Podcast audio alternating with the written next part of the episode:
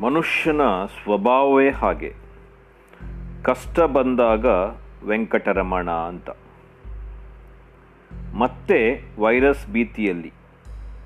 ಮತ್ತೆ ಲಾಕ್ಡೌನ್ ಭಯದಲ್ಲಿ. ಮತ್ತೆ ಸಾವಿನ ಹೆದರಿಕೆಯಲ್ಲಿ. ಮತ್ತೆ ಬದುಕಿನ ಅಂತಕದಲ್ಲಿ ಮತ್ತೆ ನಿರಾಸೆಯ ಸನಿಹದಲ್ಲಿ ಮನುಷ್ಯನ ಬದುಕು. ಆದರೂ ಕೂಡ ಭ್ರಷ್ಟಾಚಾರ ಏನೂ ಕಡಿಮೆ ಆಗಿಲ್ಲ. ಜಾತಿಯ ಅಸಮಾನತೆ ಇನ್ನೂ ಕೂಡ ಹೋಗಿಲ್ಲ. ಪರಿಸರ ನಾಶ ನಿರಂತರವಾಗಿ ಆಗ್ತಾನೇ ಇದೆ.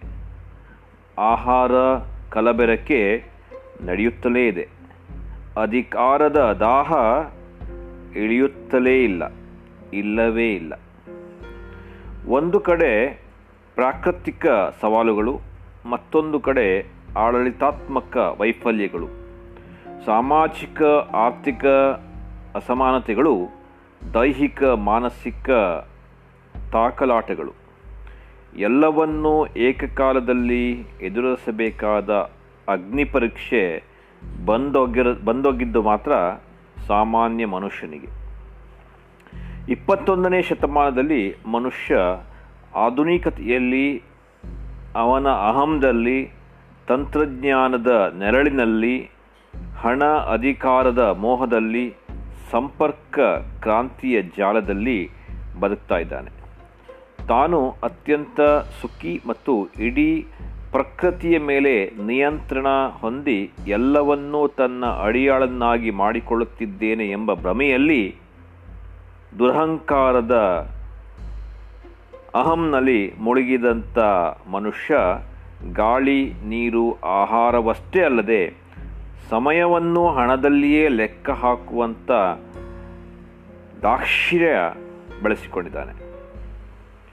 ಹಾಲಿಗೆ ಯೂರಿಯಾ, ನೀರಿಗೆ ರಾಸಾಯನಿಕ, ಗಾಳಿಗೆ ಹೊಗೆ, ಆಹಾರದಲ್ಲಿ ಕಲಬೆರಕೆ, ಶಿಕ್ಷಣ ಆರೋಗ್ಯದಲ್ಲಿ ಸಾಹಿತ್ಯ ಸಮಾಜ ಸೇವೆಯ ದೇವರ ಪೂಜೆಯ ದಂಧೆಯಾಗಿ ಮಾಡಿಕೊಂಡಿದ್ದಾನೆ.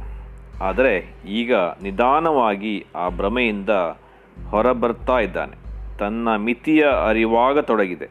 ಜೊತೆಗೆ ತಾನು ಅಸಹಾಯಕ ಮತ್ತು ಬಲಿಪಶು ಎಂಬುದು ಅರ್ಥವಾಗುತ್ತಿದೆ ಎಂಬ ಭಾವನೆ ಈಗ ಮೂಡ್ತಾ ಇದೆ. ವೈದ್ಯಕೀಯ ವಿಜ್ಞಾನ ಮುಂದುವರೆದಷ್ಟು ಅನಾರೋಗ್ಯಗಳು ಹೆಚ್ಚಾಗುತ್ತಾ, ಶಿಕ್ಷಣ ಕ್ಷೇತ್ರ ಆಧುನಿಕತೆಯಾದಷ್ಟು ಸಂಕುಚಿತ ಮನೋಭಾವನೆ ಬೆಳೆಯುತ್ತಾ, ರಸ್ತೆ ವಾಹನಗಳು ಉತ್ತಮವಾದಷ್ಟು ಅಪಘಾತಗಳು ಜಾಸ್ತಿಯಾಗುತ್ತಾ, ಹಣದ ಹರಿವು ಬೆಳೆದಂತೆ ಮೋಸ ವಂಚನೆಗಳು ಹೆಚ್ಚಾಗುತ್ತಾ, ಮಾಧ್ಯಮಗಳು ಅಭಿವೃದ್ಧಿಯಾದಂತೆ ನಂಬಲರ್ಹವಾದಂಥ ಸುಳ್ಳು ಸುದ್ದಿಗಳು ಹೆಚ್ಚಾಗ್ತಾ ಇರುವಂಥದ್ದು ವಿಪರ್ಯಾಸವೇ ಹೌದು. ಈಗ ಬದುಕಿನ ಮಾರ್ಗವನ್ನು, ಬದುಕಿನ ರೀತಿಯನ್ನು, ಬದುಕಿನ ಗುರಿಯನ್ನು ಬದುಕಿನ ಸಾರ್ಥಕತೆಯನ್ನು ಮತ್ತೊಮ್ಮೆ ಪುನರ್ವಿಮರ್ಶೆಗೆ ಒಳಿಸ, ಒಳಪಡಿಸಬೇಕಾಗಿರುವಂಥದ್ದು ಮನುಷ್ಯನಿಗೆ ಬಂದಿರುವಂಥ ಗತಿ. ತಾಂತ್ರಿಕ ಪ್ರಗತಿಯೇ ಅಭಿವೃದ್ಧಿ ಎನ್ನಬೇಕೆ, ನೆಮ್ಮದಿಯ ಗುಣಮಟ್ಟವನ್ನು ಅಭಿವೃದ್ಧಿ ಎನ್ನಬೇಕೆ, ಆರೋಗ್ಯವಂತ ಆಯಸ್ಸಿನ ಅವಧಿಯನ್ನೇ ಅಭಿವೃದ್ಧಿ ಎನ್ನಬೇಕೆ, ಹಣದ ಅಧಿಕಾರ, ಪ್ರಚಾರ, ಜನಪ್ರಿಯತೆ ಪಡೆಯುವುದನ್ನೇ ಯಶಸ್ಸು ಅನ್ನಬೇಕೆ?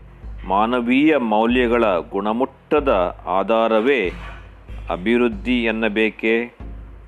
ಚಿಂತಿಸಬೇಕಾದ್ದೆ.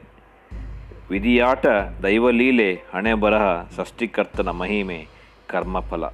ಮುಂತಾದ ವಾದಗಳನ್ನು, ಅರ್ಥವನ್ನು ಮತ್ತೊಮ್ಮೆ ಆತ್ಮಸಾಕ್ಷಿಗೆ ಒಳಪಡಿಸಬೇಕಾಗಿದೆ ಮನುಷ್ಯನ ಜೀವನದಲ್ಲಿ.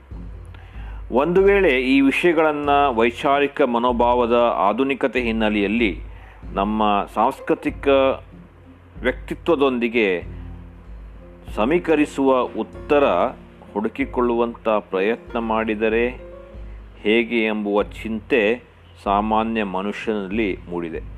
ಬಹುಶಃ ಸಾವು, ಸೋಲು, ನೋವು, ಭಯ ಅಂತಕ ಒಂದಷ್ಟು ಕಡಿಮೆಯಾಗಿ ವೈರಸ್ ದಾಳಿಗಳು ಆರ್ಥಿಕ ಸಂಕಷ್ಟಗಳು, ಹತ್ತಿರದವರ ಸಾವುಗಳು, ಮಾನಸಿಕ, ದೈಹಿಕ ನೋವುಗಳು ಬ್ರೇಕಿಂಗ್ ನ್ಯೂಸ್ಗಳ ಪರಿಣಾಮಗಳು ಅಂತ ಹೇಳೋಣವೇ.